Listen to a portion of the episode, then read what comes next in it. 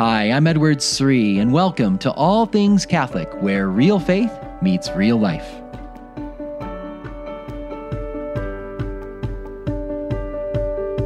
Sometimes when we're traveling, one of my little kids will have a, a souvenir or some precious toy of theirs that they don't want to lose. They don't want it to get broken. So they hold onto it really tightly. They want to carry it with them on the plane or in the car, wherever going. And I'm worried for them because they're holding onto it so tightly or they may lose it. I just tell them, here, give it to me. I will take care of it. I'll make sure that you get it when we get to the final destination. Just put it in my hands. It'll be fine. And they're like, no, I need to hold on to it. No, trust me. Trust me. It's okay. You can put it in my hands. And eventually they finally let go and they put it in my hands. But it reminds me of what Jesus does on Good Friday. Right before he dies, his last words were all about putting something in his Father's hands. He said, Father, into your hands I commit my spirit. Jesus gave everything. He didn't hold anything back, he didn't cling on. He gave everything, entrusting everything into the Father's hands. As we're in this week of all weeks, this Holy Week, my question for you is this What might the Father be inviting you to put into his hands? What is it that you're clinging on to? What is it that is burdening you, that the Father just wants you to put that in His hands. Is there a certain area of your life, a certain situation, maybe a certain worry, a certain fear, a certain sin that's weighing you down, and, and the Father just wants you to put it in His hands? As we enter this great week of Holy Week, let's not just be faithful to our Lenten sacrifices, of course, let's do that. Let, let's be faithful to those extra prayers and devotions, those things we gave up all the way to the finish line. But let's also give Jesus a great gift. Let's give the Father a great gift, and that's the gift of entrusting something special from our heart, something that maybe like a little child we've been clinging on to too much, and let's put it into the Father's hands. What might that be? What might the Father be inviting you to do? That's what we're going to look at in this week's podcast. So, welcome to All Things Catholic. I'm your host, Edward Sri. Happy Holy Week to you all. And I, I want to give a warm welcome to any new listeners, but especially any new listeners from down there in Lafayette, Louisiana. I was just uh, down there doing the parish mission at the cathedral for a few days, and it was such a blessing being in such a Catholic Cajun culture. It was it was awesome on many levels. First of all, because of the COVID restrictions there that are opening up, they were able to gather people and I could see people's faces. They didn't have to wear masks. It was amazing to give a talk again and be able to see people's faces to interact. We're human. That's what we're made for. And I, I pray that the rest of the country and the rest of the world, in, in due time and in prudence and carefulness, of course. But I, I can't wait for, for us to be able to see each other's faces again. That was that was a great joy. Another highlight was being able to stay up to about midnight with the university students there in Lafayette. Uh, it was on the fly. We didn't even have this planned in the schedule, but I gave a talk on men, women, the mystery of Love, and they were able to pack like 60 plus students on the fly. Like I think they announced it just that afternoon. Uh, and it was so fun being with them and answering their questions and just hanging out with the focus missionaries that were there. That was a joy. But one of the biggest highlights, I have to say, was Miss Connie's feast. Now, I got to tell you about Miss Connie. Miss Connie is someone down there who has done a number of my video Bible studies over the years, and she apparently told her friends years ago that something on her bucket list, one of her dreams, was to be able to cook for me, for Edward Sri. and it was my dream to be able to eat it. It was awesome. So they she, she cooked an amazing Cajun feast. I had the best crawfish etouffee ever in my life. Uh, it it, really, it was like a foretaste of the heavenly banquet. And I'm so thankful that we had this feast uh, right there on the, the vigil of the, the solemnity of the Annunciation. So I, I, I didn't feel as guilty during Lent to have a, a great, such an amazing feast. So thank you, Miss Connie. Thank you, everyone down in Lafayette. And I can't wait to see many more parishes and dioceses opening up around the country like this and to be able to go back and to do parish missions like that. So let's turn back to this topic here, though, as we're in Holy Week now. I want to think about that line from Luke's Gospel, chapter 23, verse 46. Jesus' prayer right before he dies Father, into your hands I commit my spirit. Now, I'm going to give a couple little background details from that passage, and then I'm going to go practical about what might the Father be asking us to put into his hands this, this Lent.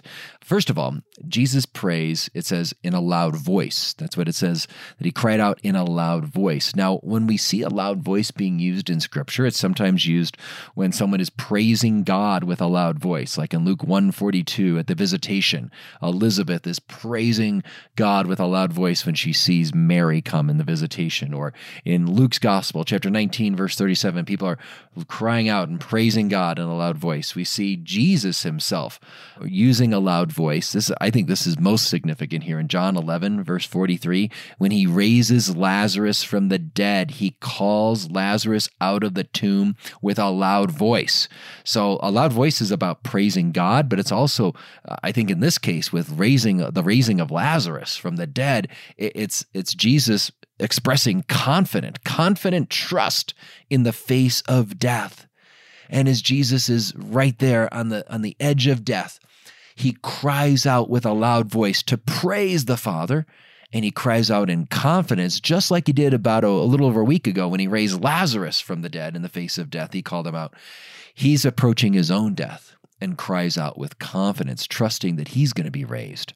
Now, the line, into your hand I commit my spirit, I don't know if you know this, but the, it, Jesus didn't just come up with that, you know, right there on the spot. He came up with, here's a great prayer. I'll say, into your, into your hand I commit my spirit.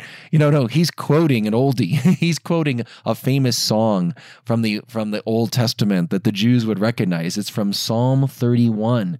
It's a psalm about a righteous man that's being persecuted and he's suffering greatly, but he trusts in the Lord. He has great confidence in God and he commits his spirit into God's hand. Listen to, to this man, what he says in Psalm 31, verses 1 through 5 In thee, O Lord, do I seek refuge.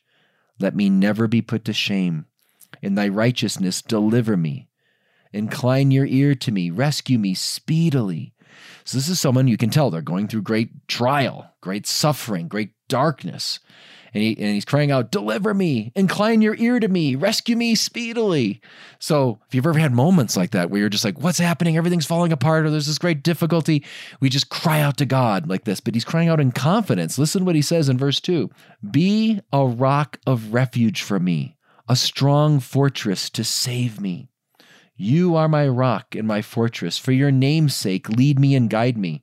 Take me out of the net which is hidden for me for you are my refuge. Into your hand I commit my spirit. So, this is a, a, man going through great suffering, great trial, great darkness, but he sees that God is the rock of his life, the foundation. God is a strong fortress, and he's putting his confidence in God. And he says, Into your hand I commit my spirit. I think this is a key point I want us to take away here.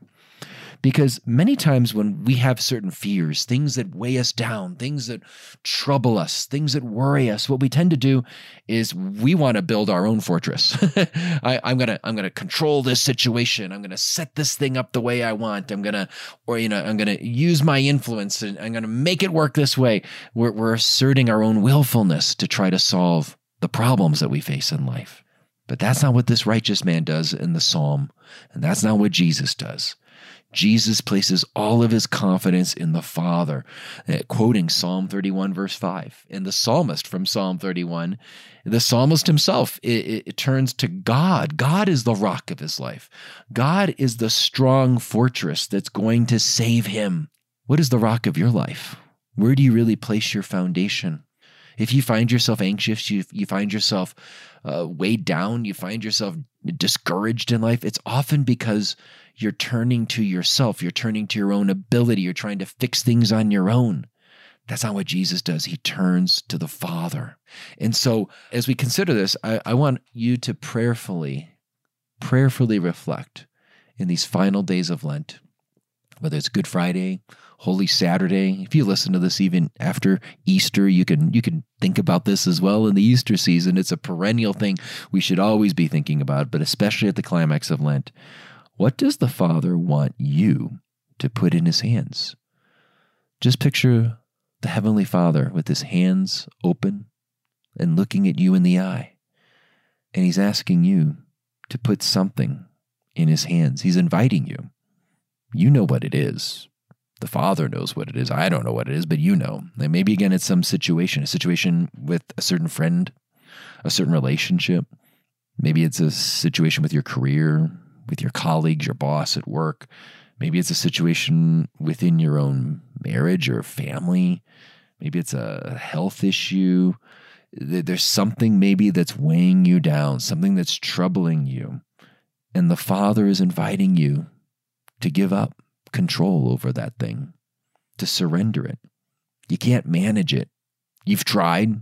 You've, you've been trying to force something and you're, you're, you're worried about it. And, and the is just looking you, at you with love and saying, My dear child, just put this in my hands. And what does it look like to put it in the Father's hands? you know, it, it's simply, you know, to tell God, God, this area of my life, I surrender it to you. I can't change it. I can't fix it. I can't manipulate it. I admit I've tried, and I'm probably going to try again, God, because I, I, I so much want to control things. you, you just tell God that. That's a wonderful thing. But God, I deep down, my at the deepest level of my soul, I don't want to do that.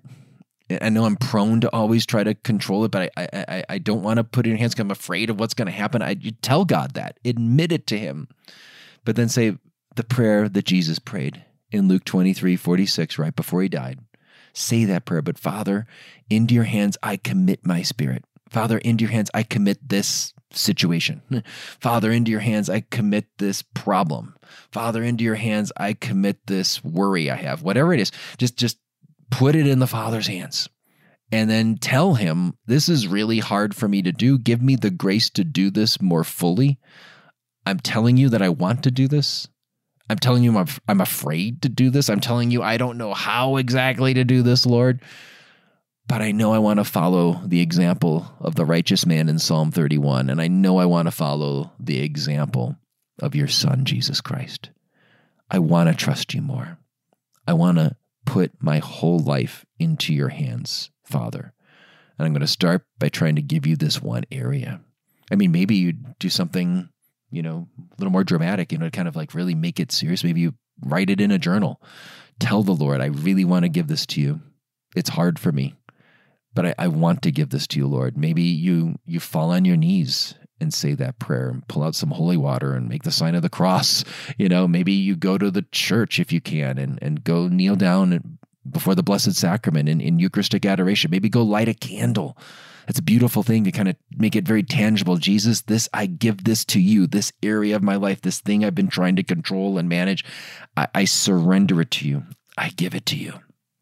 Maybe it's not just a situation, though. Maybe it's your identity.